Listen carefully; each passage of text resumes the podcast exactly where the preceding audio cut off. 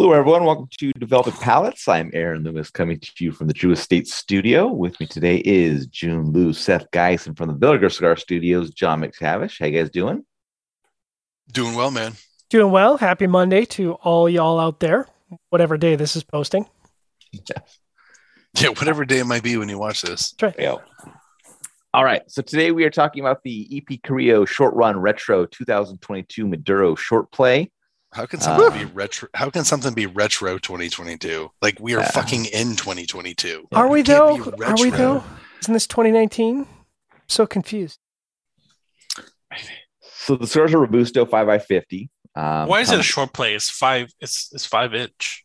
Yeah, because the long play is six inches, and then the extended play I think is uh, six by sixty or a John, Seven I'll, I'll. I'll tell you what it's like, June. It's like you know how women are like, I don't like short guys, and they're like, I won't date guys who are under five ten. And it's like five ten is above average for the average North American. So short play, you know, he's saying it's short, but like robusto is the standard size for cigars. yeah, exactly. It's sta- our our shortness is five inches. You're just Yeah. shorter than that, and that's okay.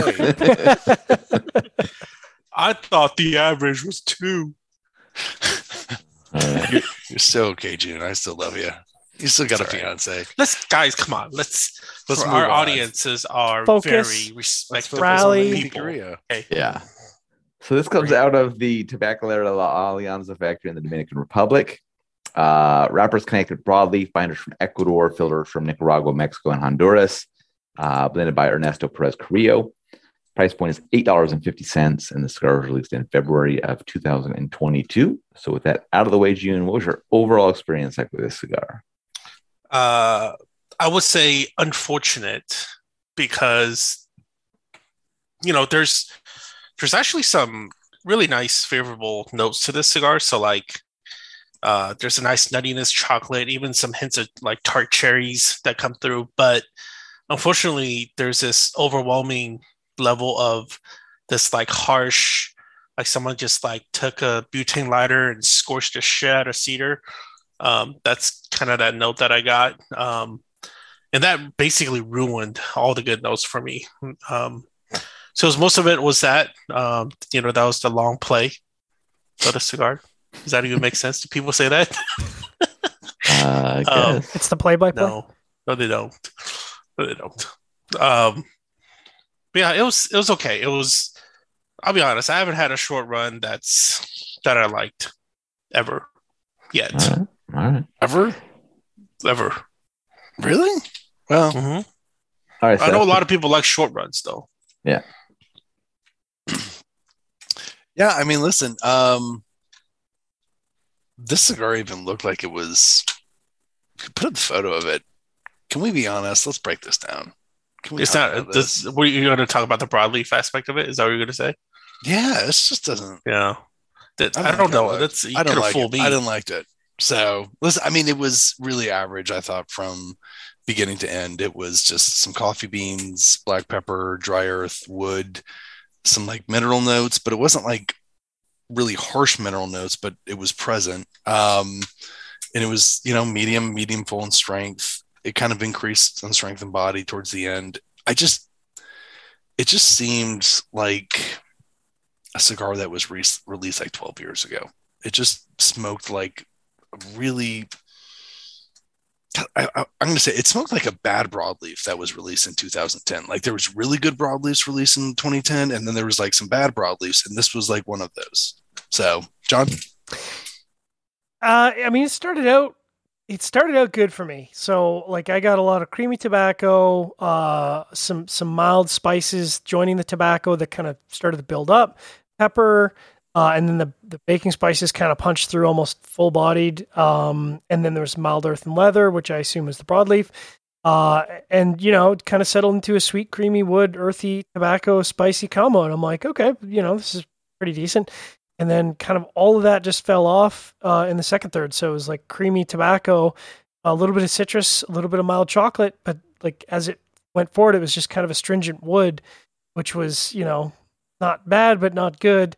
Uh, and you know there's sort of sort of an undefined sweetness in the middle of the profile. So I'm like, well, sweetness and astringent wood, you know, it's not unpleasant, but like it's not what the first third was, and then the last third was kind of more of the same, a little bit of creaminess to the wood, um, but really no flavor transitions. So uh, I I mean, it's probably unfair to say, but I, I agree with you, Seth. Like if you if you said like this broadleaf was blended back in 2006, I'd be like, oh okay, that makes a lot of sense because that's exactly what I would have expected on the market in 2006. But in 2022, eh.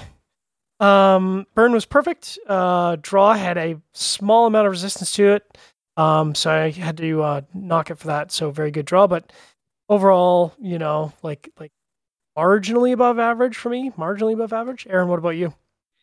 Uh, yeah, for me, the cigar started with oak, dark earth, and mild baking spice. Uh, I got a little bit of mustiness that joined in fairly quickly. Uh, second, third saw the baking spice transition to black pepper, and the earth uh, became a bit dry, and it's kind of how the cigar finished out. Um, like John, I thought the cigar started on a, on a good note, um, but as that earth dried out, it kind of took the enjoyment down a level for me, and then it was kind of pretty linear at you know at that point. So, um, you know, overly a fairly average cigar. Um, you know, nice price point, but still not something I, I really would see myself coming back to. So, this, what is the price point? uh, 850.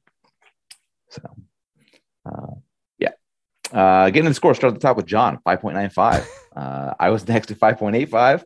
June gave it a 5.5 and Seth gave it a 5.25. So John had that 5.95 matchup for you. I mean, listen, flavor wise, it's like a 5.65, 5.7. It's really the construction that pushes it up. Um, you know, the price point's really attractive, but anything below, we've said this, anything below a six, I'm almost certainly not going to return yeah, my matches up well. I mean, it was above average flavor profile, um, and the um, you know construction was good. Um, I just had a slightly tighter draw in like a, a, little bit of a wavy burn. You know, nothing crazy, but um, it took it down a little bit. Would have been like right around where you were at, but um, uh, yeah, I mean, it yeah, it feels like it could have been a if he, I don't think he made this uh version back in the day. But if you he did, and then you just had it sitting in your humidor and you brought it out to smoke, probably what it would have been like. So, uh, yeah, pass pass for me. All right, June five point five.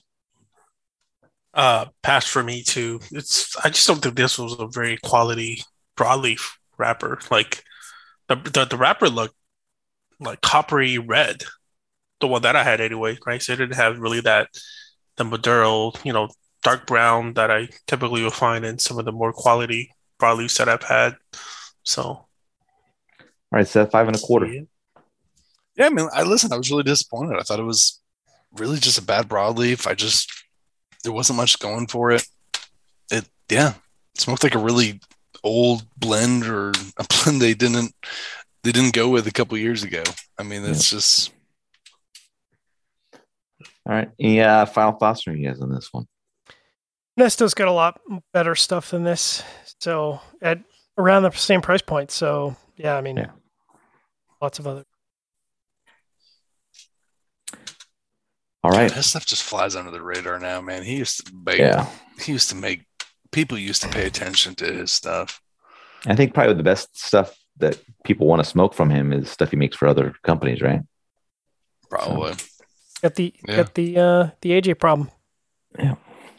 All right. Uh, wherever you're watching this video, be sure to like and subscribe. Uh, follow us on all the social media channels, and you can catch all of our review recaps on podcasts, iTunes, Google Play, and Podbean. Thank you for tuning in. We'll catch you on the next one. Short, long, fast run.